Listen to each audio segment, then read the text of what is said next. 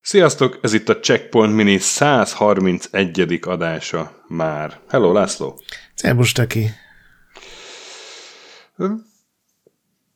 Hogy, hogy nem beszéltünk eddig erről a játékról 130 adáson keresztül? Én mindig bizardos voltam, úgyhogy... A, a szovjeteket okolom, vagy nem, nem tudom. De hogy uh, én is bizárdos voltam mindig, de, de pont a Red Alert volt az a, abból a 90-es évekbeli időszakból, ami így megfogott jobban a Westwoodos játékok közül. Hát ez biztos, De... hogy hangulatosabb, mint a sima Command Conquer, amit Igen. talán túl komolyan vettek, meg túlságosan ilyen, ilyen, na most majd elmondjuk, hogy milyen a sci háború, ez ilyen kicsit bolondosabb, vagy nem tudom, ilyen aranyosabb. Igen, igen, igen. Hát eleve úgy indul, hogy Einstein megöli Hitlert, tehát ez a felütése a játéknak. A lehető legbénább ilyen, ilyen amatőr színházas módon öli meg egyébként. Igen, igen. De ott, ott az ki van fejt? Tehát, hogy kezet fog vele, és ettől eltűnik a téridő kontinuumból? Vagy hát igen, mert gondolom meg, megzavarodott a lepkeszárny csapkodás miatt. Igen, igen, igen, igen. A pillangó hatás ugye érvényesült. Szóval a Red Alert, Command Conquer Red Alert a mai téma, ami hát a Westwood fejlesztett, ugye a Virgin adta ki, és ebben a felállásban jelent meg 95-ben a Command Conquer, ugye? Uh-huh. Ugye a Westwood az, az a Dűne 2 már beszéltünk, a Dűne 2-vel kezdte ezt a real-time stratégia vonalat, aztán mindig a Blizzard valahogy így jobban átvette, lemásolta az ötleteket, jobb környezetben feldolgozta azt, amit a Westwood kitalált, és ugye a CNC-re jött válaszul a, a Warcraft, és aztán azután jött 96 novemberében a Red Alert. 96 micsoda év volt, ugye arról már beszéltünk, ilyen Diablo, meg, meg egész uh, nagy klasszikusok jelentek meg. Egyébként az első Akkor... Warcraft az a, a Dűne 2-re jött még, tehát az nem Command Conquer volt. Ja, a Dűne 2, igen, igen, na, meg, meg is zavarodtam. A... És aztán arra volt válasz tulajdonképpen arra a volt Command válasz, Conquer. Igen, igen, így van, így van. A Command Conquer, ami ugye hát ilyen egy Node nevű ilyen titkos szuperhatalom, illetve aztán már nem is annyira titkos, meg a GDI nevű ilyen ENSZ-szerű tömörülés küzd egymás ellen, modern háborús környezetben. A Red Alert ezzel szemben egy alternatív történelmet mesél el, amikor a, ugye Hitler kikerül a képből, és akkor Stalin lesz az, aki nagyon megerősödik, és a szovjetek háborúznak a szövetségesek ellen Európában. Kösz Einstein. Kösz, Albert. Szóval, Igen, szóval hát konkrét, ezt, kon- ezt konkrétan egy... Stalinnál indul a szovjet kampány, ugye, hogy ott ülsz a Stalinnal szembe, és azt mondja, egy retteltes oroszos angolsággal, hogy orosz akcentussal, hogy kamerad, na, hallom, hogy ez jó parancsnok vagy, akkor most bizonyíthatsz. És első küldetés, ahol bizonyítani kell, hogy iszonyatos túlerővel ki kell végezni egy csomó szerencsétlen katonát. Hát meg civilt szerintem az meg, első. Meg, meg civilt, igen, így van. Igen, hát amikor ugye Command Conquer rohadt népszerű lett, akkor rögtön öt folytatást, vagy hát öt, öt másik játékot kezdtek el fejleszteni. Ugye volt a Gold verzió, ami már SVG felbontás, volt a kiegészítő, volt ez a Soul Survivor nevű ilyen 50 fős deathmatch, volt ugye a rendes folytatás, a Tiberian Sun, amit aztán nem tudom hányszor halasztottak el, és ugye volt Igen. az előzmény sztori, már az SVG a motorral, és ez lett végül a Red Alert. Igen, igen. És ami engem hát... meglepett, hogy az első Red Alert az még tényleg a, a Command Conquernek az előzménye, tehát a... Bizony, bizony. Spoiler lesz, a, kiderül, hogy Kén volt a Szovjetunió mögött.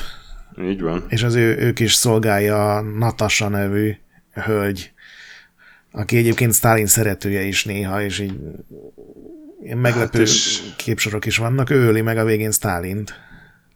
A Natasa. Igen, igen. Aztán a, a Kén meg a Natasát, mert hogy ő csak egy báb volt. Jó, de hasznos bába. Hasznos bábokat nem kell megölni, őket nevelni De megöli. Lelövi a végén. Igen, és ez ugye ez a szovjet kampánynak a vége, mert a, a, az, az Alli kampány az csak annyi, hogy jó, megölik Moszkvában Stalin. Stalin, tehát az nem olyan vicces, de... Mindenképpen meghal a Stalin a végén, igen. Igen. Viszont aki Ja. én nem tudom, hogy hogy hal meg, tehát ezt, a, ezt az előzmény sztorit aztán így el is hagyták innentől kezdve, ezt többet nem jött elő, mert ugye a Command and Conquer sztorik azok elmentek ilyen 21.-22. századig is majdnem, és mindig kém volt bennük az ellenség, és így nem jött össze, hogy ő most egy halhatatlan alakla valamitől, mert ugye Hát mindig igen, úgy ez néz egy, ki ez egy kénes kérdés. Fú, ez meg. És ugye csinálták a Renegade 2-t, ami egy akciójáték volt, és arra tervezték, hogy na majd megint összehozzá hivatalosan a két Uh-huh. sztori vonal, de hát az ugye sose készült el, úgyhogy hivatalosan most így nincsen kapcsolat a Red Alert Igen, egy igen. után. Tehát ahhoz képest, hogy egy, egy prequel akart lenni, ez a Red Alert, az nagyon hamar elkezdte a saját útját járni. És ahogy mondod, a hangvétele is sokkal könnyedebb volt, vagy maradt végig, mint a Command and Conqueré. Igen, már azt nem tudom, hogy ők is tudták hogy ez könnyebb hangvételű, vagy ezt komolyan gondolták, csak ilyen amatőrön sült el, mert Ez jó kérdés, igen. Igen. Egy Főleg csomóan a- ilyen nosztalgiával emlékeznek a Red Alert videóira, de most megnézve őket azért az...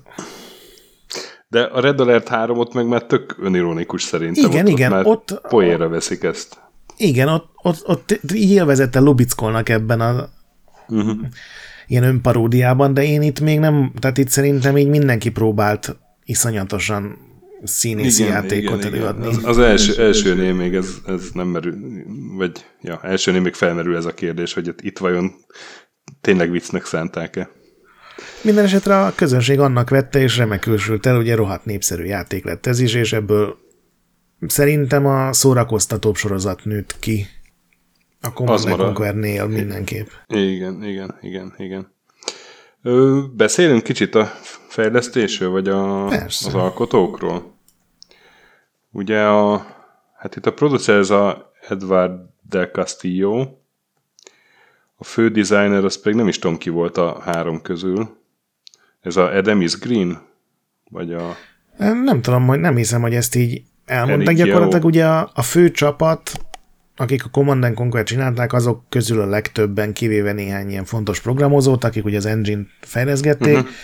ők mind a második részen a Tiberian Sunon dolgoztak. Tehát a Red Igen, Alert az igen. tulajdonképpen egy B csapat, csak egy nagyon tehetséges B csapatnak uh-huh. a műve volt.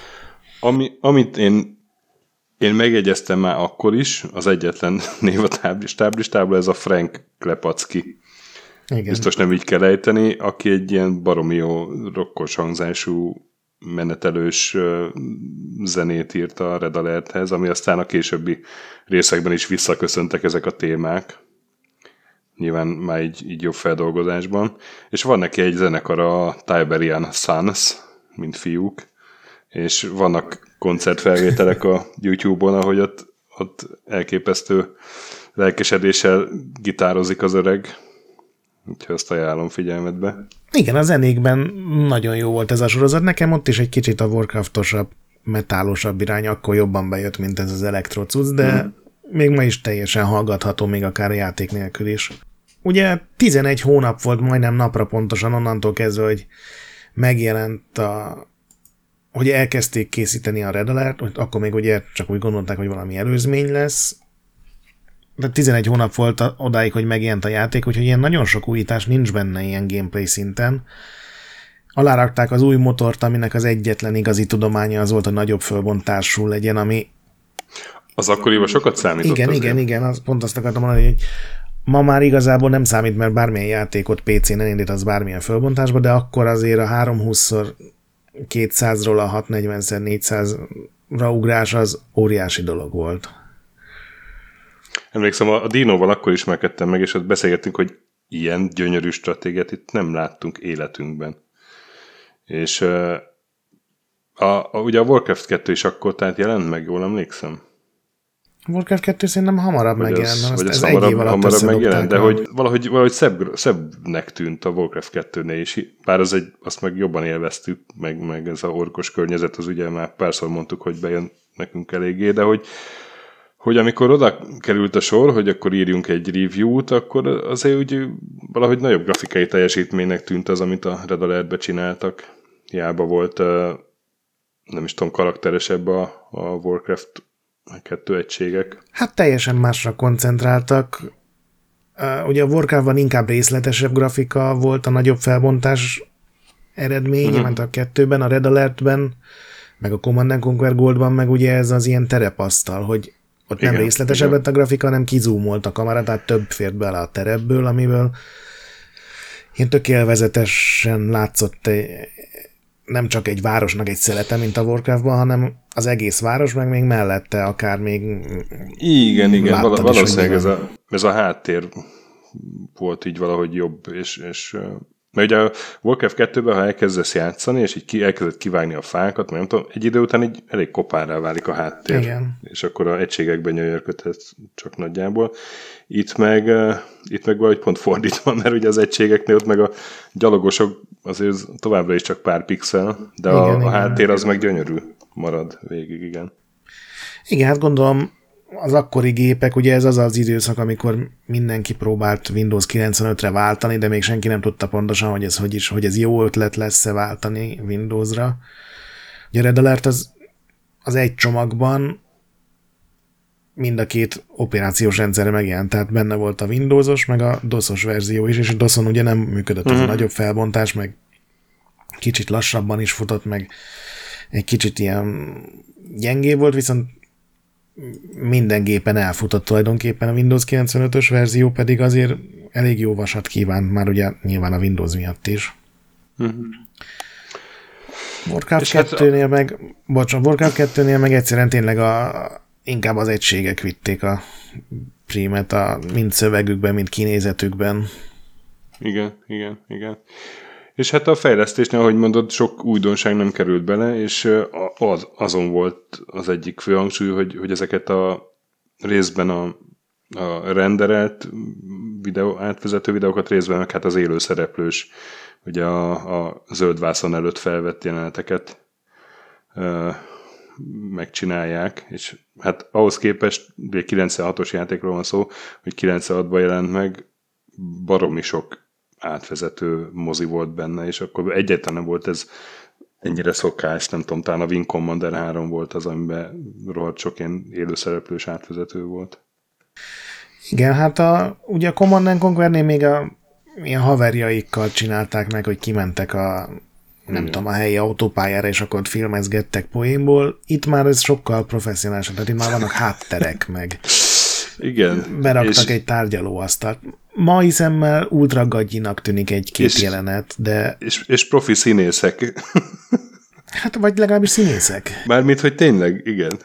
Igen, vagy hát, hogy a... ez a foglalkozások színész. Tehát ez a bödön alja. Tehát megnéztem a Stalin játszó színészt, tudod, ilyenkor szeretem feltúrni az IMDb-t. Mm. A Stalin játszó színésznek ilyen szerepei vannak, hogy például az Airport 75-ben ő volt az egyes számú barát.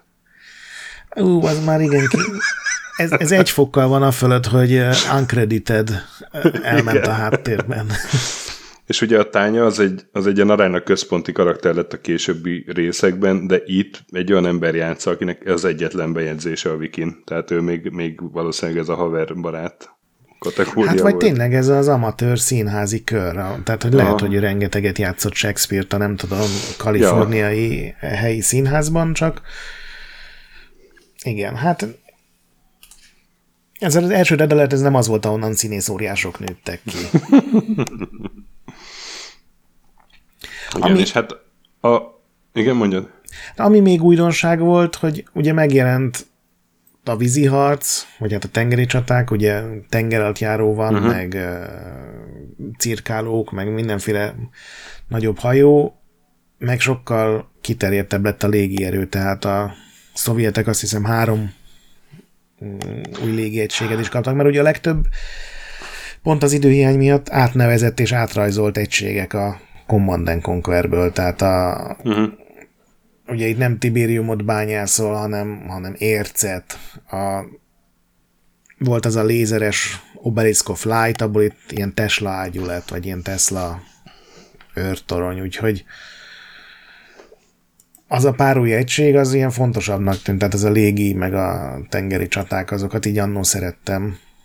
Bár hozzáteszem, azért a Warcraft 2-ben szerintem jobb volt a tengeri csata, mert ott külön kellett olajat bányászni hozzájuk. Itt ugye minden a fémből Igen. megy, és persze hát a szokásos Westwoodos, hogy áramot kell még termelni mellé. Igen, igen. És hát az játékmenetben voltak azért különbségek a, a, a Blizzardos vonaltól. Tehát ott ugye azt megszokhattuk, hogy gyártasz egy sereget, aztán zúzol, aztán ha elfogy, akkor gyártasz még egyet. És hát egyrészt ez kicsit ilyen, ilyen nagyatlanabb játék, viszont uh, így szabadabb is, mert igazából te döntöd el, hogy miket gyártasz, meg, meg uh, nem kell annyira kimérni, hogy akkor most milyen egységed van, meg melyik melyik ellen jó. A, a Red Alertben meg, meg kicsit azért ugye erre is kell figyelni, hogy itt, itt jobban azt éreztem, így kipróbálva egy-két pályát, hogy, hogy voltak azért pályák, amiknek ugye jelen, így eléggé egy megoldásuk volt, és akkor na jó, akkor a, tudod, a szovjeteknek erős a, a légierejük, mert ugye a szövetségeseknek csak egy darab harci, harci gépük van, azt hiszem. Cserébe a szovjetek meg vízen nem érvényesülnek, a szövetségesek meg igen, és akkor hogy ott jobban kellett erre figyelni, hogy, hogy milyen egységeket gyártasz, mert hogy milyen egysége van a ellenségnek, és az ellen kell gyártanod. Nem feltétlenül jobb egyik a másiknál, csak így különböző kicsit. Igen, meg hogyha már itt a küldetéseknél vagyunk, ugye az első Command Conquer az általában az volt, hogy bírt ki addig, ameddig elég nagy sereged van, és akkor indítsd uh-huh. azt a sereget, és akkor mindenkit szétgyaktál. Itt azért már tele van ilyen skriptelt küldetésekkel, ugye, hogy egy csomó olyan van, hogy csak egy karakterrel kell menni, és akkor menet közben szerzel új társakat, uh-huh. ez ugye a Warcraft ból vették át, csak szerintem egy kicsit túlzásba vitték, tehát tényleg van egy csomó olyan, hogyha nem balra mész, hanem jobbra, és ugye 50 százalék, hogy merre mész tovább az adott helyen, akkor lehet, hogy megszívod, mert úgy van fölépítve a küldetés. Tehát tényleg egy kicsit be, be van szólítva jobban a játékos, viszont azért az itt is van, hogy a legbiztosabb megoldás az, hogyha építesz 40 médium tankot, és megindulsz. Igen.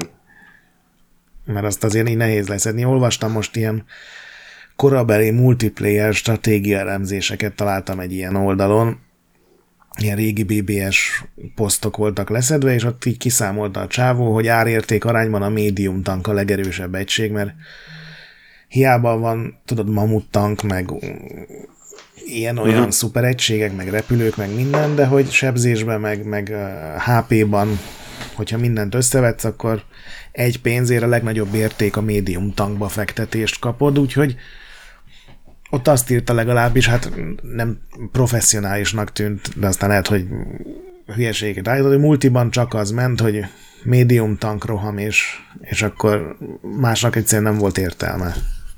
Igen. Fejlesztésről tud, tudsz még valamit? Vagy... Nem, igazából ez egy ilyen ja. teljesen nyugodt fejlesztés volt, az összes probléma a Command Conquer 2 ugye a Tiberian sun volt kapcsolatos, azt kellett halasztani, az nem jött össze az engine, uh-huh. ott nem tudták megcsinálni, hogy nem tudom, a színes fények, meg a story vonal, meg azt kezdték újra többször. Ez, ez tényleg leültek, 11 hónap alatt összerakták pöpecül. Szerintem senki nem számított rá így elő, eleinte, meg tervezés közben, hogy ez azt nem tudom, hogy eladásokban népszerűbb lett, mint a Command Conquer, de szerintem így jobb a híre, vagy legalábbis az emberek így jobban nosztalgiáznak a Red Alert irányába, pont azért, mert ebben több karakter volt, akikkel ugye azonosulni Igen. lehet, ahogy hát azt nem milliós, nagyságra, milliós nagyságrendű volt az eladása, az biztos, ami egy ilyen 96-os real stratégiától az, az egy őrületes szám. Igen, én egy olyan ugye találtam, én... ugye, hogy 97-ben az év 8. legjobban fogyó PC-s játéka volt Amerikában, és Igen. ugye az előző év végén jelent meg, tehát a nagyon durva eladások, az az első egy-két hónap, az még ebben nincs is benne. Igen, igen. Én olyat találtam, hogy 99 végéig, tehát akkor azért már mondjuk az első két évében 870 ezer eladás volt csak Amerikában. Uh-huh. Tehát azért, úgyhogy az, az egy ott, ott eléggé sikeres lehetett ez. A Igen, de szerintem a Red Alert az pont az volt, ami Európában talán még nagyobb siker volt, vagy legalább ugyanekkora siker, hiszen Igen. a itt zajlott a legtöbb küzdelem, hiszen a, arról szólt az egész, hogy ugye Stalin lerohanja Európát, és akkor valahogy föl kell igen, egy olyat is találtam, hogy, hogy 98. augusztusára Németországban, Ausztriában meg, meg uh, Svájcban, tehát német nyelvterületen több mint 200 ezer példány ment mm. el belőle. Hát és ugye ez még hány lehetett a Varez verzió, hányszoros ennek? Igen, igen, igen, igen, igen. És a német verzióban ugye Hitler helyett uh, kiborg volt, azt hiszem, vagy valami át kellett rajzolni a Hitlert benne. Ez, ezt nem is tudtam, mondjuk logikus, igen. De attól, igen, hogy megöl Albert Einstein egy kiborgot 1926-ban, miért alakul másképp hát, a világtörténelem? Jó kérdés. Ja, úgyhogy egy őrületes siker volt ez. Igen, úgyhogy két kiegészítőt is összerakadtak egy ilyen, azt hiszem egy brit csapattal, akivel a Westwood többször dolgozott. Igen, a Intelligent, James, Intelligent Games-el. Igen. És az is rohadt sikeres volt. Tehát volt a, a Counter-Strike, meg a Aftermath, mind a kettő 97-ben jött ki, és a Counter-Strike az még abban az évben ilyen több mint 600 ezer példányba ment el. Igen, mondjuk ez nem a kiegészítők érdeme szerintem, hanem az, az alapjátéké, mert ugye ez a, Persze. ez a tényleg ilyen kapsz X pályát, ugye 16 meg 18 egyjátékos mód pálya volt bennük, pár új egység, ami a legtöbb azért ilyen átszkinezett, meg kicsit átalakított verziója volt a korábbiaknak. Ezekben ugye nem voltak videók, mert arra nem jutott keret, meg idő. Hmm. Úgyhogy ezeket csak úgy, úgy kidobták. Ami érdekes, hogy ugye megjelent PlayStation 1-re is a Red Alert, kontrollerre lehetett irányítani, ami nem lehetett egy kedves dolog, viszont Retaliation néven megjelent a két kiegészítő egybecsomagolva, ilyen külön játszható PS1-es verzióként, és ehhez viszont forgattak videókat, majdnem minden Aztán. második pályára jut, és aztán később mára ezeket ugye behekkelték mindenféle patchekben, úgyhogy ugye Red Alert az freeware, tehát ezt az IE nem is tudom hány éve annó egyszer kiadta, amikor valahány nyadik születésnapját ünnepelték az egész sorozatnak. Igen, a forráskódja. Igen, és akkor most már le lehet tölteni ilyen full verziókat amiben ugye benne van minden a kiegészítők, a PlayStation verzióból átvett videó, plusz videók, elérhetővé tették a különböző új egységeket is az alapkampányban. Belinkeljük majd a adáshoz tartozó posztba.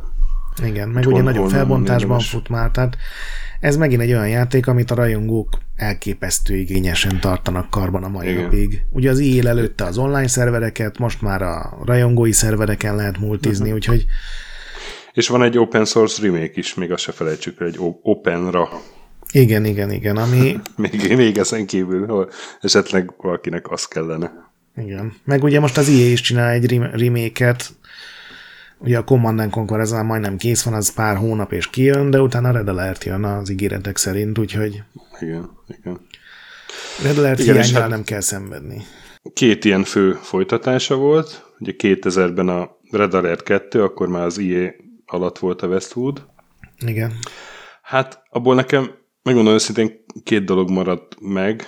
A, az egyik a Udo Kier Yuri szerepében. Igen. Udo Kier az a, a minden B-film kötelező kelléke, fantasztikus tehetségű ember egyébként szerintem, csak mindig ilyen szerepeket kap. A másik pedig Kari Würer a szélgépben, aki a tányát játszotta. Igen, Kedves. hát ott, ott ott szerintem már tudták, hogy ezt nem kell annyira komolyan venni, de, de ott még ehhez az egészhez ilyen nagy nevű, vagy hát ilyen közepes szín, közepes nevű színészeket vettek fel, akiket aztán nagy nevűként próbáltak eladni. Hát itt, de akkoriban, tehát 2000-ben azért ez nem volt szokásos, hogy vagy bevet, hogy ilyen kategóriájú színészek egy videójátékban szerepelnek. Tehát ezeknek mind van képük a Wikipedia, vagy a, ezek mind van képük az IMDb-n. Tehát, mert az első Red Alert olyanok szerepeltek, IMDb még thumbnailje sincsen, csak a neve van kiírva. Aha. Egy kép nincs szerencsétlen. De hát itt meg egy Udo Kier, azt mondtam, meg Ray Wise, számos sorozatból ismerős, ugye ő volt Laura Palmer apja a Twin Peaks-ben Igen. például, meg a Barry Corbin, akit pont most láttam, a Better Call Saul, nem tudom, azt nézi -e valaki, abban van egy ilyen eh, öreg bácsi, akinek el akarják venni a, a tanyáját, és nem engedi, és őt játsza, és így általában ilyen, ilyen vidéki szerepeket játszott, tehát egy ilyen morcos vidéki bácsi kellett, akkor, uh-huh. akkor a Barry Corbin elővették, itt valami tábornok. Ja, szóval ugye a játékra egyáltalán emlékszem, pedig kipróbáltam, viszont a, itt a izék maradtak meg a, a átvezető jelenetek. Aztán 2008-ban megjött a Red Alert 3, ahol pedig hát egy sztárparádéban már ne is haragudj. Tim Curry, Tim Curry, J.K. Simmons, George Takei, Jenny McCarthy, ugye Jonathan Price, ezek mind jó, Peter Stormer. Igen, de, hát... de itt azért azért volt az olyan hangulatos, mert ott szóltak nekik, hogy figyelj, ez nem, nem kell komolyan venni, Igen. inkább így, így, így, ami kijön belőletek, srácok, nyugodtan játszatok túl, mindent kacsincsatok a kamerá, jó, nem konkrétan belekacsintanak, de hogy így nem sok választja el tőle. Hát, amikor George Takei azt mondja, hogy all your base are belong to us, akkor az... Jó, igen. Az egy óriási nagy kacsintás azért a nördök felé. Igen, ilyen, ilyen jellegű kacsintásokra gondoltam. Tehát ott így mindenki elengedi magát, és és, és kihozza magából az állatot, és ez remekül áll a játéknak. Viszont itt a játék, mert is emlékszem, hogy, hogy ez tök szórakozó, tök élveztem a játékot, és behoztak egy japán oldalt ugye a, Igen. a szövetségesek meg a szovjetek mellé, és tök jól működött. Igen, nekem ez a, ez a kedvenc Red ez. Uh-huh, és igen, igen. Ha jól emlékszem, ez a Halo Wars előtt jelent még meg, de teljesen játszható volt kontrollerrel, és úgyhogy én ezt PC-n is, meg Xboxon is annó végig játszottam. Hmm. Én azért csak PC-n játszottam ezzel, pedig akkor már bőven voltak konzoljaim. De a Red Alert 2 egyébként nekem is szinte teljesen kimaradt, akkor ez a hmm. StarCraft, Warcraft 3 az sokkal igen. érdekesebbnek tűnt. Igen, igen. És milyen érzés volt neked most 2020-ban játszani a első Red Alert-tel? Én ugye a Command Conquer-re játszottam nem olyan rég, amikor a Retrolandre írtam cikket, és igazából a legfőbb érzésem az volt, hogy ez csak át van skinezve. Uh-huh. Ilyen tök jó, hogyha nem, nem, nem érzed magad kínosan az átvezető videókban, hanem tényleg tudsz neki örülni, akkor az is egy ilyen szórakoztató plusz. Tök jók a zenéi, ami nekem így játékmenet szintén feltűnt, az amit mondtam is, hogy a küldetések sokkal tarkábbak, változatosabbak lettek. Néha nem sült el jól, de, de nagy részük azért sokkal jobb annál, mint hogy két percenként jön rád három tank, bírt ki életben addig, amíg nem tudod lesöpörni az mm. ellenfelet. Az AI már jobb volt, tehát már nem volt akkora nagy szívás mondjuk átküldeni egy hídon 30 tankot, így sem volt teljesen gond nélkül a dolog, de már sokkal jobban működött, úgyhogy ez a nem rossz, nem rossz, de én bármikor inkább Warcraft 2 uh-huh. Hát nekem meg az volt a bajom, amit már a Düne 2000-nél említettem, hogy egyszerre csak egy épületet lehet gyártani, igen, meg egyszerre igen. csak egy egységet lehet gyártani, hogy kb. 96 volt az utolsó év, amikor ezt így elnéztem, és akkor tök jó játék volt ezzel együtt is a Red Alert, de, de most ez már olyan korlát, ami, ami így bosszant azért. Igen, meg értelmetlen is, hogy mi nem lehet egyszerre a barakban, meg a nem tudom, a, igen, a hangárban is gyártani. Igen, igen, igen. Szóval ez, ez, ez azért zavart most engem, de én meg cserébe pont az a típus vagyok, aki kíváncsi vagyok a következő iszonyat gagyi videóra. Hát akkor ez, ez kiszolgál ez a játék, mert abból van sok. Igen. Úgyhogy akkor igazából ajánljuk a Red Alert-et ma is így helyek közel, nem? Vagy, vagy mit mondjunk? Szerintem teljesen egy szimpatikus játék, igazán nem ők tehetnek róla, hogy egy csomó embernek ez a fantazis vonal jobban bejön, uh-huh. ez is jobban össze volt rakva. Szerintem emiatt a amit te most így visszajönnek, igen, ezek a rossz pillanatok, hogy miért nem lehet még egy másik helyen is építkezni, hogy, hogy akinek ezt meg tudja bocsájtani, valószínűleg nosztalgia miatt, szerintem az ma is remekül szórakozik. Simán, vele. simán. De egyébként meg a, bátran menjetek vissza a Red Alert 3-hoz is, ugye már az is retro, hiszen 12 éve jelent meg.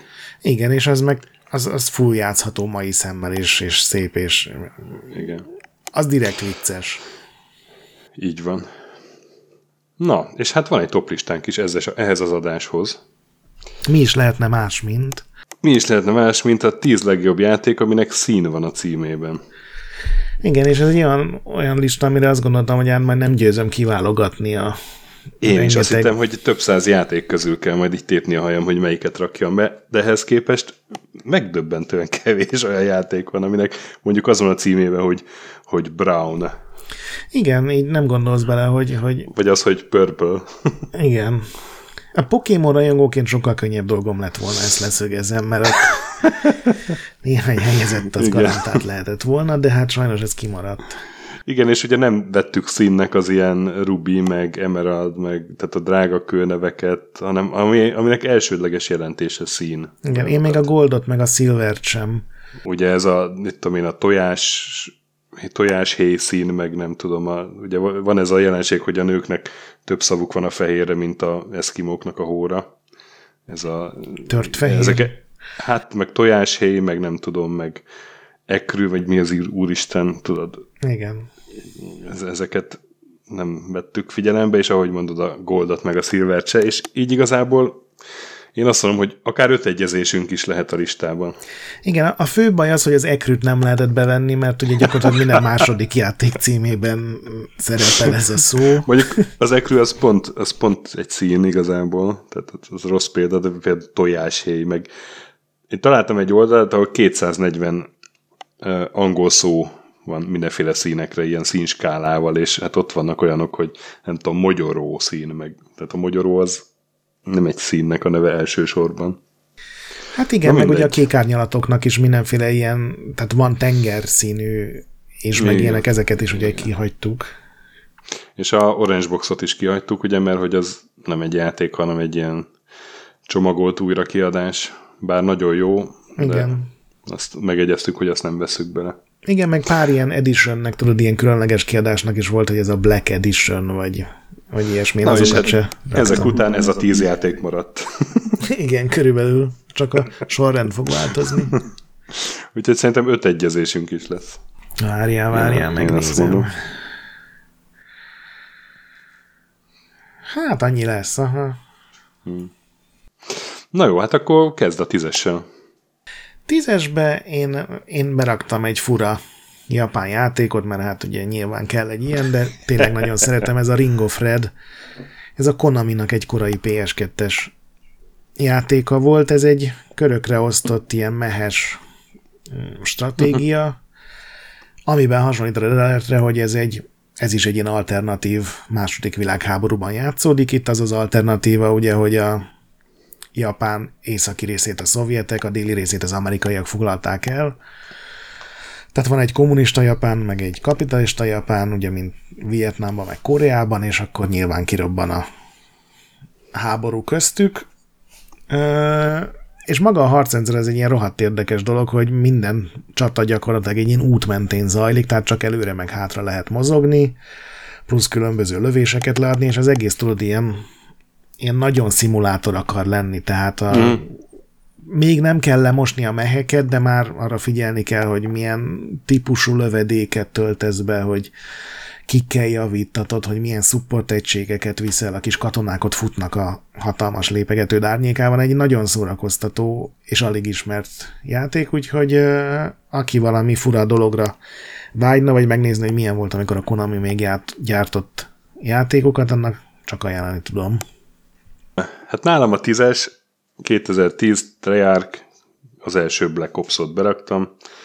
Én tőlem eléggé messze, messze állom ugye a Call of Duty, főleg azért, mert én soha nem multiztam ezekkel, nem éreztem szükségét, de ugye 2010-ben volt az, hogy előző évben kijött a Modern Warfare 2, amilyen óriási siker volt, meg mindenki kodról beszélt, te is, és akkor egyszerűen kíváncsi lettem a következő kodra, és hát ez a hidegháborús környezet, ez megfogott, és tehát ez a, tudod, ez a filmszerű élmény, amit így szoktak néha mondani, az, az így megvolt. Éreztem, hogy akkor a következő Call of Duty már megint nem kell kipróbálnom, de ez, ezt így végtoltam annak idején, és tetszett. Mm. Nem tudom, a későbbi Black Ops-oknak milyen a, a megítélése, Ezek a triárkosokat nem feltétlenül szeretik annyira, nem? Hát Vagy a de? kampányok szerintem azért így Hát nehéz megítélni, mert ugye akkor tájt kezdődött, hogy már három csapat dolgozott, és uh-huh. ugye már nagyon változott. A multiban a Black Ops-ok nagy része népszerű volt, főleg ugye a Black Ops uh-huh. 4. Na, hát itt nem láttam a multiát, ennek uh-huh. se, de a single azt tetszett. De itt kb. egy kínomba raktam ide tizedik helyre, uh-huh. mondanom se kell. Kilences az pedig a C64-es játék, ami kötelező ugye nálam. Egy Konami játék. Na. Ez, 1985-ben jelent meg játékteremi gépként. És Japánban és Európában Green Beret volt a neve. Na. Amerikában meg a áthallásos Rush and Attack, ugye, ami pont úgy kell kiejteni, mint a orosz támadást. Uh-huh. És az Imagine Software portolta 86-ban ezt mindenféle 8 bites gépre, és With the Spectrum mind a C64 verzió elég jól sikerült, de hát én nyilván a C64-essel találkoztam. Ez a egyszemélyes kommandó, a VHS korszaknak egy, egy szép toposzának állít emléket, ugye mész és leszúrsz, meg le lángszórozol mindenkit. Amúgy egy kőbuta játék, és, és látszik, hogy egy, egy ilyen másodvonalbeli játéktermi gépről portolták, de, de hát aki annak idején találkozott vele, abban, abban egy életre megmaradt a, a zenéje is, meg a, akár a hangeffektek is. Most is így előttem van a hogy hallom a szirénát, ahogy kezdődik a játék egy ilyen sziréna szóval. Uh-huh. Hát meglehetősen ritka, hogy ebben a stílusban egy ultra komplex gondolkodós játékot Igen, tudnak összehozni. Na, nálad 9-es? Nálam a 9-es a Red Faction Guerrilla, ugye a Red Faction az az első két rész az azzal próbált meg kitűnni a többi FPS közül, hogy a Marson játszódott, ami hát valljuk be nem egy annyira extrém uh-huh. dolog, hogy, hogy nagyon sokakban megmaradt volna, viszont ez a harmadik rész, ami már nem is FPS volt, hanem jobbára külső nézetes játék, ez nagyon sok év kihagyás után, ez 2009-ben jelent meg, és, uh-huh. és megjátszották azt, ami nem mindig süle jól, de nekik, nekik sikerült, hogy berakták egy nyílt világba, amiben szabadon lehetett járművekkel, meg gyalog is akár kalandozgatni, tele volt ilyen másodlagos küldetésekkel, meg random feladatokkal, meg volt benne egy sztori is, és ami igazán jól állt neki, hogy berakták ezt a gyakorlatilag minden rombolható volt vonalat, és a uh-huh. legtöbb fegyver az tényleg kilőtte a támasztófalat, és akkor összeomlott a ház. Hogyha volt egy, nem tudom, egy siló, és nekiállták kicsákányozni a, azokat a fémrudakat, amik tartották, akkor a második után már elkezdett remegni az épület, és ugye amikor a harmadikat kiütötted, akkor jól esett a fejedre, és ezzel fantasztikusan lehetett. Tehát ugye ez egy olyan fedezék harcos játék volt, ahol nem létezett permanens fedezék, mert az első kézigránát az mindent elvitt mellőled, és én iszonyatosan élveztem, majdnem kimaxoltam az egész játékot. A sztori ugyan nem nagyon volt érdekes, ilyen marsi politika, meg idegenek plegykái, ezt nem sikerült érdekesen megoldani, de ez a, ez a pusztításra épülő harc, ez, ez engem nagyon elvarázsolt. Tavaly uh-huh. kijött egy új verzió, ez a Remars tered verziót már annyira nem kapott el, de néha még azért ott is jó érzés volt. Tehát még a mai játékokból is hiányzik az, hogy tényleg egy rakétavető, az, az, az lebontja a falat. És akkor a nyolcas az hasonlóan a, a rombolás miatt maradt emlékezetes, ez a Criterion csinálta, akik ugye a Burnout sorozathoz igen, igen, igen. a renderver motorba beépítették ezt a hogy dinamikusan rombolódjon ott az autók, ugye de a Black című játékban az egy FPS volt ilyen modern környezetben, egy ilyen zsoldos-szerűséggel, és minden pályát úgy csináltak meg, hogy a lehetőleg több rombolás legyen. Nem tudom, emlékszel, amikor a Fear-ről írtunk előzeteseket, mindig volt egy box ilyen a kép a harc előtt, meg az utána szobáról, és akkor ugye lógtak a, a képek a falon, meg fölrobbant a nyomtató, meg ketté vágódott a, tárgyalóasztal, meg ilyen, ilyen képekre emlékszem, és ez a Blackben is megvolt, hogy a shotgunnal nyitottad az ajtót, hogyha valaki egy ilyen makacs fedezék mögött volt, akkor oda a rakétavetővel belőttél, és csak egy kráter maradt a helyén, és ezt PS2-n iszonyatosan durván meg tudták valahogy csinálni. Tehát szerintem PS2-nek ez volt a, az egyik leg, leg akciódúsabb FPS-e, sokkal jobb volt, uh-huh. mint a Killzone, meg csomó másik játék. Nyilván segbuta sztoria volt, de amikor volt egy, emlékszem, egy pálya, ami egy hatalmas temetőbe játszódott, és hát nyilván nem szép dolog sírokat szétlőni, de, de ott meg volt ez az élmény, hogy visszanéztél a csata után, és mint egy ilyen jobb filmben, amikor meg volt csinálva, hogy tényleg minden füstölög, minden darabokban van, minden hm. minden lángol, és akkor a végén még ilyen slusszpointként pont leesik egy, nem tudom, egy kripta darab, amikor hátat fordítasz a robbanásnak. Szóval ilyen ez nagyon hangulatos volt. Hát lehet, hogy még se lesz egyezésünk. Így neveket, címeket hallgatva. Na hát jó. lehet. Nálam a 8-as, a Raven Software-nek 92-es játéka, a Black Crypt. De hát ez nem volt ami jó. Szerintem az egyik legjobb of the Beholder volt, ami nem of the Beholder. Vagy az egyik legjobb Dungeon Master, ami nem Dungeon Master. Tök jók voltak a szörnyek. Amúgy meg nem tudom, ilyen, ilyen pótszer volt nekem, hogy elfogyott a Beholder 2 volt talán akkor, és a Black Crypt az meg jött utána, vagy mellette, és uh, én tökre élveztem. És hát ugye ez volt az a játék, aminek kapcsán a, az id figyelt a Ravenre, hogy ezek milyen jól tudnak másolni egy sikerjátékot, akkor csináljanak nekünk egy heretiket. Mm. Hát ez ugye, hogy jól emlékszem, ez amigás játék volt csak. Nem, PC-s is. PC-s is? Igen. Vagy doszos. Nem tudom, nekem ez lehet, hogy pont ott fáradt el ez a, ez a, a, a szintiszta dungeon hackelés, hogy van előtted 25 szint, uh-huh. és igazából semmi nincsen benne, csak teleport csapdák meg szörnyek. Valahogy a Lens of Lore, ami hasonló Igazad, volt, de... Igazad, ez csak amigáns volt tényleg. Akkor, akkor a haveromnál játszottam vele ezek szerint. Yeah. Mert így összefolynak a 90-es évek. Mert úgy német, hogy ez annó úgy volt beharangozva, ezt persze csak később tudtam meg, amikor nézegettem ugye a brit újságokat, hogy ez lesz az Amigának a válasza uh-huh. a, erre a kategóriára, hogy, hogy itt lesz megmutatva, és valahogy nekem pont a hangulat hiányzott. Mond, később játszottam, mert nekem sem volt Amigám, tehát ez uh-huh. lehet, hogy ha akkor játszom vele, becsinálok, mert tényleg nagyon szép sprite voltak benne. Csak a... uh, uh-huh.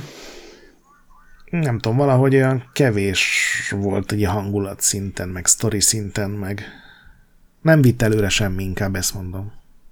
Uh-huh. Ja, hát nem tett hozzá műfajhoz semmit, ez biztos.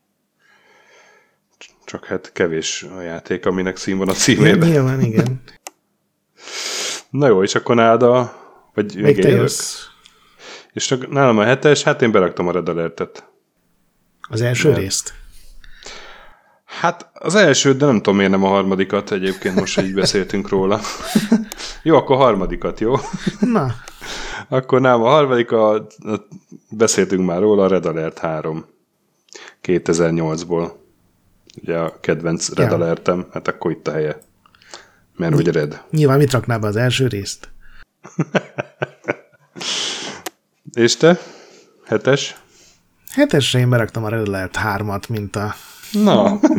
messze legjobb Red Alert-et, ami tényleg szórakoztató volt, és akkor már ugye nem sokat lehetett, vagy akart bárki radikálisan alakítani azon, hogy mi ez az RTS, de akkor meg már annyira ritka lett ez a stílus, hogy ez pont jól esett, ugye ez a 2000-es évek az már inkább ennek a műfajnak a döglődéséről szólt. Volt néhány jó próbálkozás, például a Command Conquer General a Generals, ami ugye multiban volt zseniális, de a Red Alert 3 szerintem kampányában a legjobb Westwoodos és RTS, amit valaha is csináltak.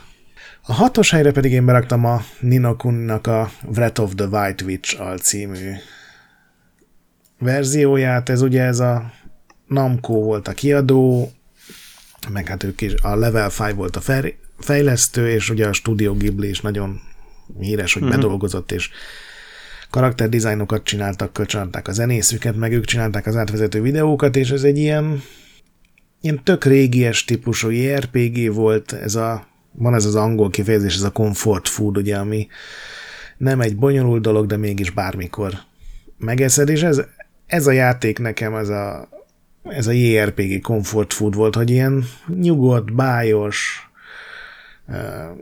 ilyen érzelmekkel teli, de, de nem akar ilyen iszonyatosan drámai lenni, és gyönyörűen nézett ki, nagyon jó zenéi voltak, tök jó harcrendszere volt, be lehetett fogni a különböző szörnyeket, és akkor azokat fejleszgetni, meg bevetni, tehát volt benne egy ilyen Pokémon-szerű alvonal is, és tudod, ez a van egy lávás pálya, utána elmész a, a tundrára, aztán van egy sivatagos helyszín, aztán jön egy erdő, tehát ez, a, ez az ultra klasszikus dolog, és valahogy jól állt neki.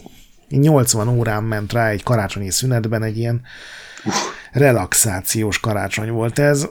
A második rész sokkal rosszabb volt, majdnem minden tekintetben. Nálad a hatos? Nálam a hatos, hát uh, hangsúlyozom, hogy a, a kifaszázott felpecselt verzióról beszélek. már, már most védekezel. 2001, de akkor lehet, hogy nem is 2001-et kéne mondom, Lionhead, a Black and White. Ó, igen. Ebben két, két szín hát is két, van. Két szín is van a címében, igen.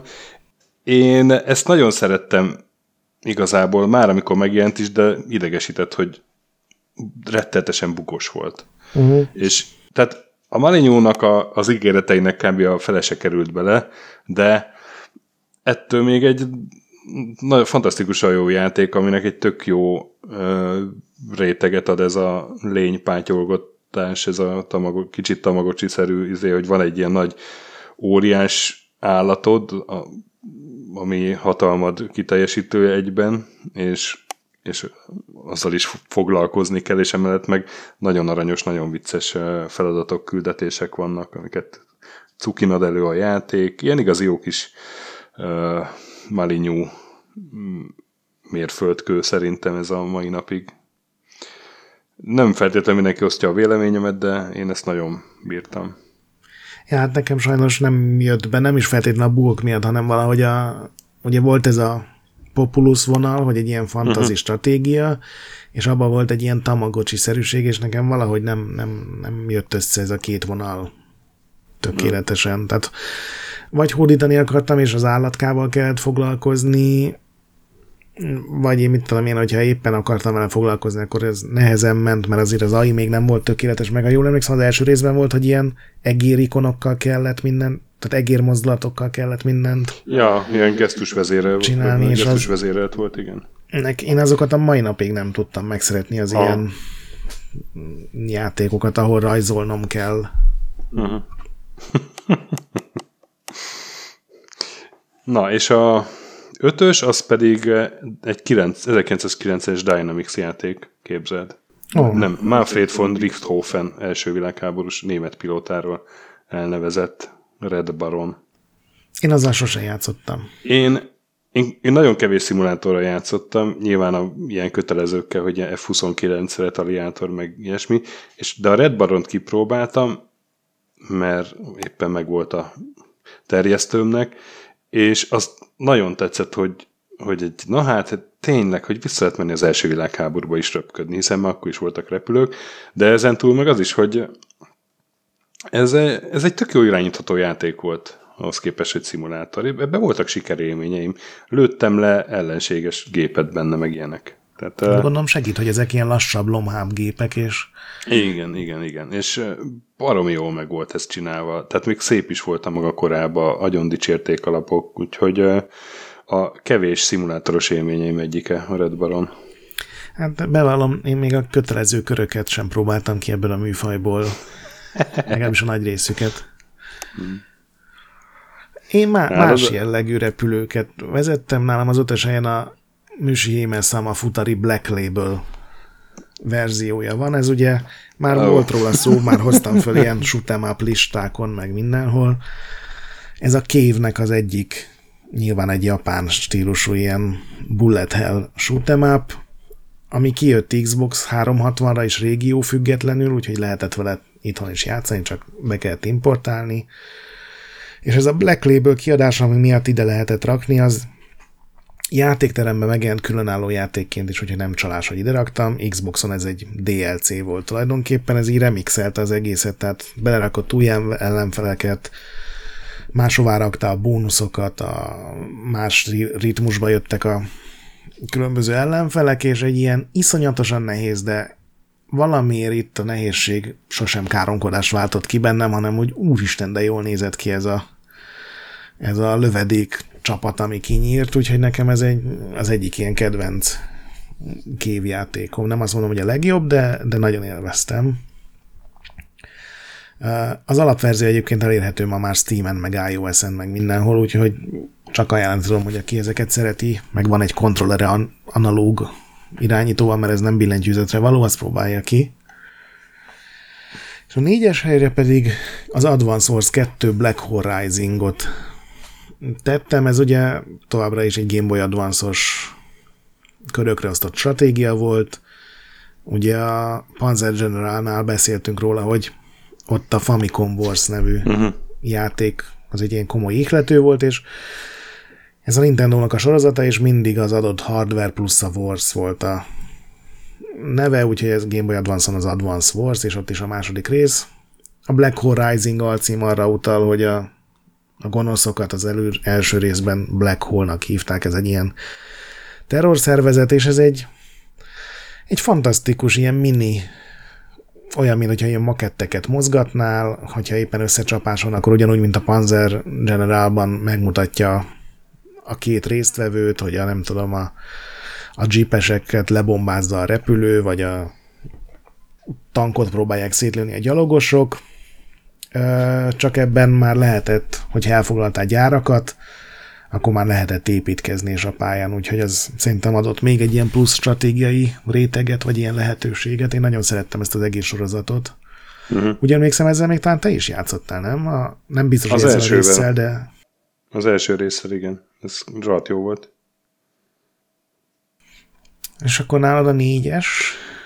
Nálam a négyes egy olyan játék, amit a Krisz ajánlott nekem, akinek eh, stratégiai játékok terén meglepően jó az ízlése amúgy.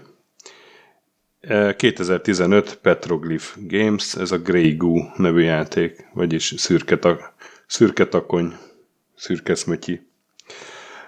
És ez igazából egy West, olyan Westwood játék, ami nem Westwood, mert hát a Petroglyphet azt korábbi Westwoodosok alapították, és a már említett Frank Lepacki írta ennek is a zenéjét például, meg hát a régebbi Red Alertek egy-két programozója is benne van. Ez egy ilyen elég hardcore stratégiai játék, ahol a címbéli szürke takony ellen kell küzdeni, ami mindenféle alakokat fel tud venni, és uh, én eleinte óckodtam tőle, mert ilyen nagyon egy, te, úgy tűnt, hogy minden egység ugyanúgy néz ki, mert mm-hmm. hát mhm. mindegyik ebből a szürke izéből van, és nem tűnt túl változatosnak, valójában meg, meg a játék menetben betöltött szerepük szerint tökre különböznek, és, és uh, teljesen összeáll ez a, ez a szürkeszmötyis uh, setting aztán, úgyhogy ezt tudom ajánlani még ma is, mert, mert öt év elteltével is tök jó kis játék ez a Grey Goo. Igen, ezt én is szerettem, csak inkább csak játékmenet szintjén örültem neki, hogy van megint egy jó RTS, mert valahogy uh-huh. a sztori, meg ezek a karakterek. Ez a Petroglyphnek valahogy mindig ilyen ellenszemes világai, meg sztoriai voltak. A, ők csináltak ugye a Universe War-t, Igen. és engem az is egy tök jó játék volt mechanikailag, de itt taszította, hogy kinézett benne minden. Aha, aha. Itt ez nem volt ilyen erős, de Aha. És akkor mondom a hármast?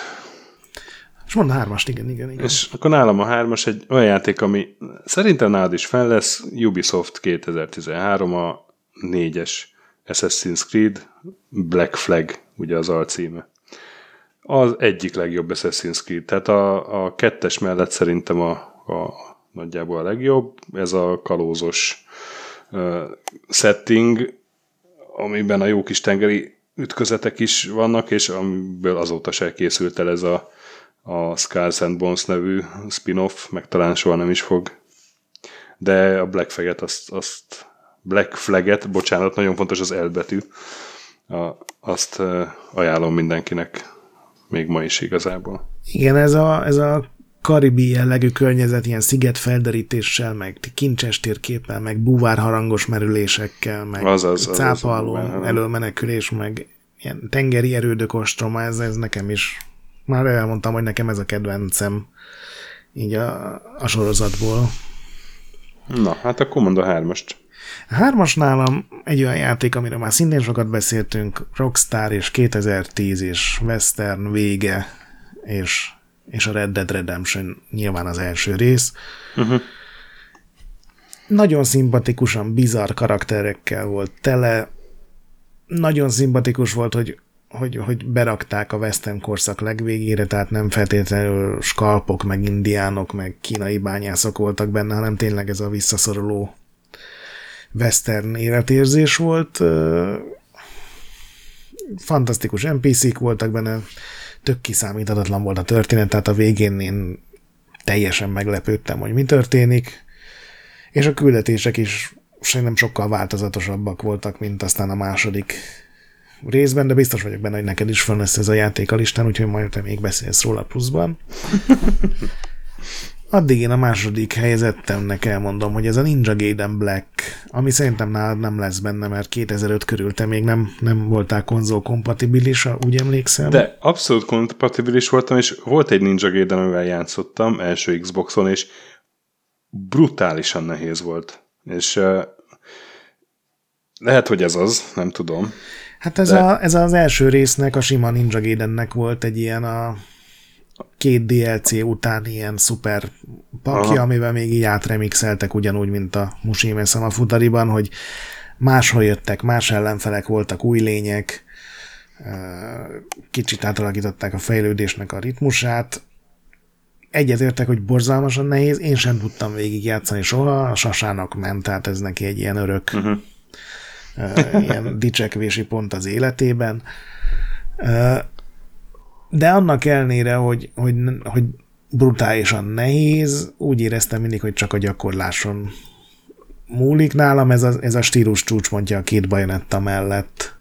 Uh-huh. Egy, egy iszonyatosan kiegyensúlyozott, fantasztikus harcrendszer, és amikor én nem szoktam tudod YouTube-on nézni videókat, de a Ninja Gaiden Blacknek a legjobb játékosai, azok elképesztő, hogy mit művelnek. Néha, hogy, hogy megoldanak feladatokat, úgyhogy aki kihívást szeretne, de igényes játék, annak ajánlani tudom, bár nem tudom, hogy ez hol érhető el modern platformokon.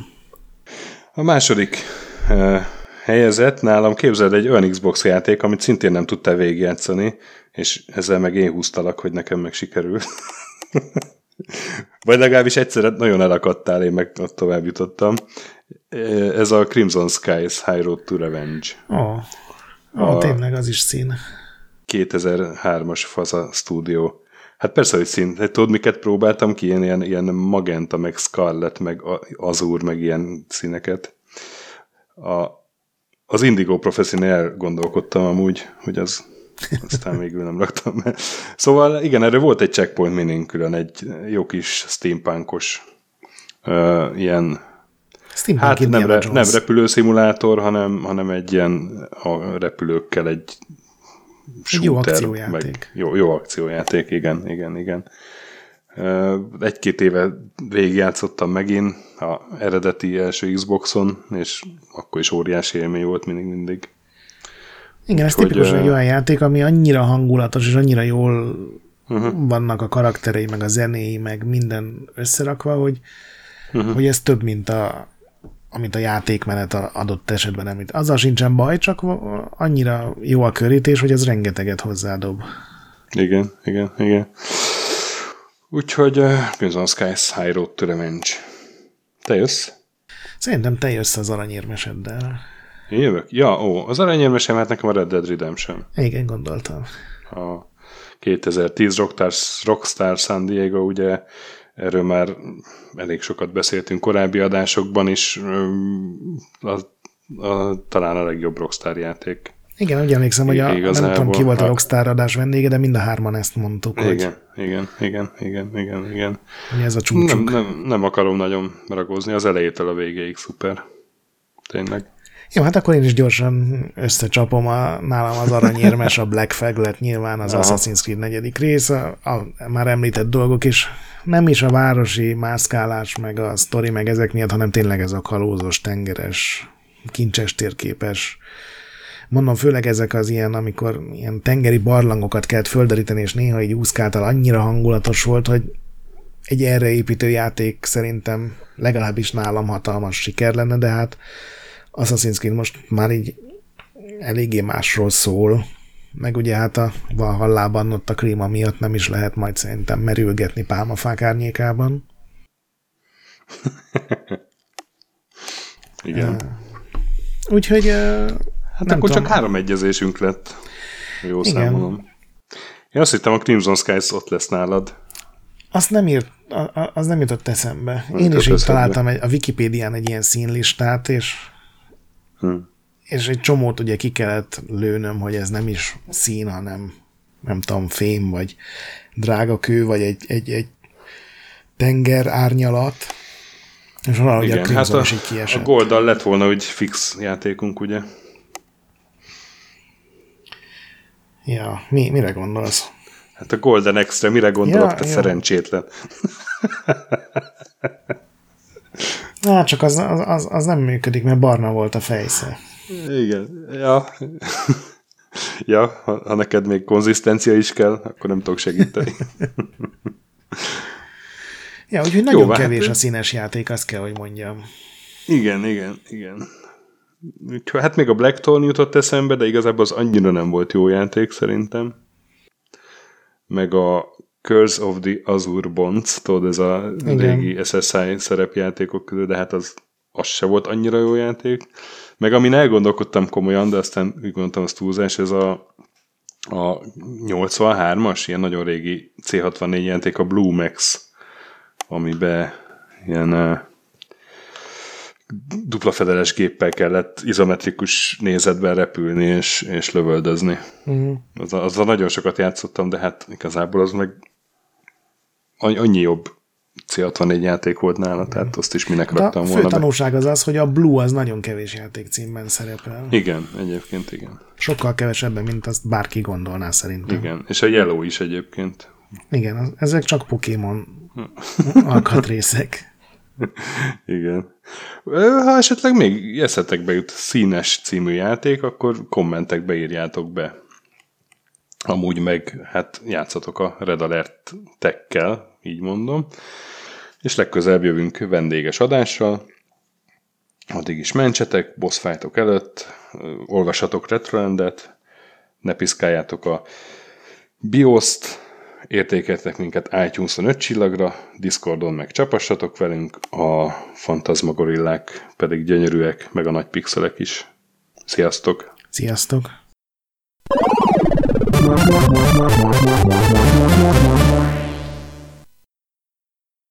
Köszönjük az adományokat és a segítséget Patreon támogatóinknak, különösen nekik. Pumukli, Andris 123456, Bastiano Coimbra de la Colonia y Védó, Conscript, Kis András, Dester, Joda, Kínai, Gatz, Hanan, Zsó, Takkerbá, Flanker, Dancy Sweet Chickens, Gabez Mekkolis, Hardy, Sir Archibald Réten, Omega Red, Módi, Nobit, Sogi, Siz, CVD, Gáspár Zsolt, Tibiur, Titus, Bert, Kopescu, Krisz, Ferenc, Colorblind, Joff, Edem, Hollósi Dániel, Balázs, Zobor, Csiki, Suvap, Kertész Péter, Richard V, Melkor 78, Nyau, Snake Hughes Boy, Vitéz Miklós, Huszti András, Vault 51 Gamer Bar, Péter, Valaki, Mágnesfejű, Daev, Kviha, Jaga, Mazi, Kongfan, Tryman, Magyar Kristóf, TB88, FT, Creed 23, Invi, Kuruc Ádám, Jedi, Csikó, Harvester Marc, Krumplifej, Inzertcoin Egyesület a videójátékos kultúráért, Maz, Mr. Corley, Nagy Gyula, Gergely B., Sakali, Sorel, Naturlecsó, Devencs, Kaktusz, Tom, Jed, Apai Márton, Balcó, Alagi úr, Dudi, Judgebred, Müxis, László, Kurunci Gábor, Opat, Jani bácsi, Dabroszki Ádám, Gévas, Zabolik, Kákris, Alternisztom, Logan, Hédi, Tomiszt, Att, Gyuri, Révész Péter, Lavkoma Makai, Kevin Hun, Zobug, Balog Tamás, Enlászló, Capslock User, Kovács Marcel, Gombos Márk, Valisz, Tomek G, Hekkés Lángos, Szati, Rudimester, Sancho Musax, Elektronikus Bárány, Nand, Valand, Jancsa, Burgerpápa Jani, Arzenik, Deadlock, Kövesi József, Csédani, Time Devourer, Hídnyugatra Podcast, Lavko Maruni, Makkos, Estring, Csé, Xlábú, Kacúr Zsolt, Gusz, Simon Zsolt, Lidérc, Milanovic, Ice Down, Nagyi, Typhoon, Flexus, Zoltanga és Szaszamester.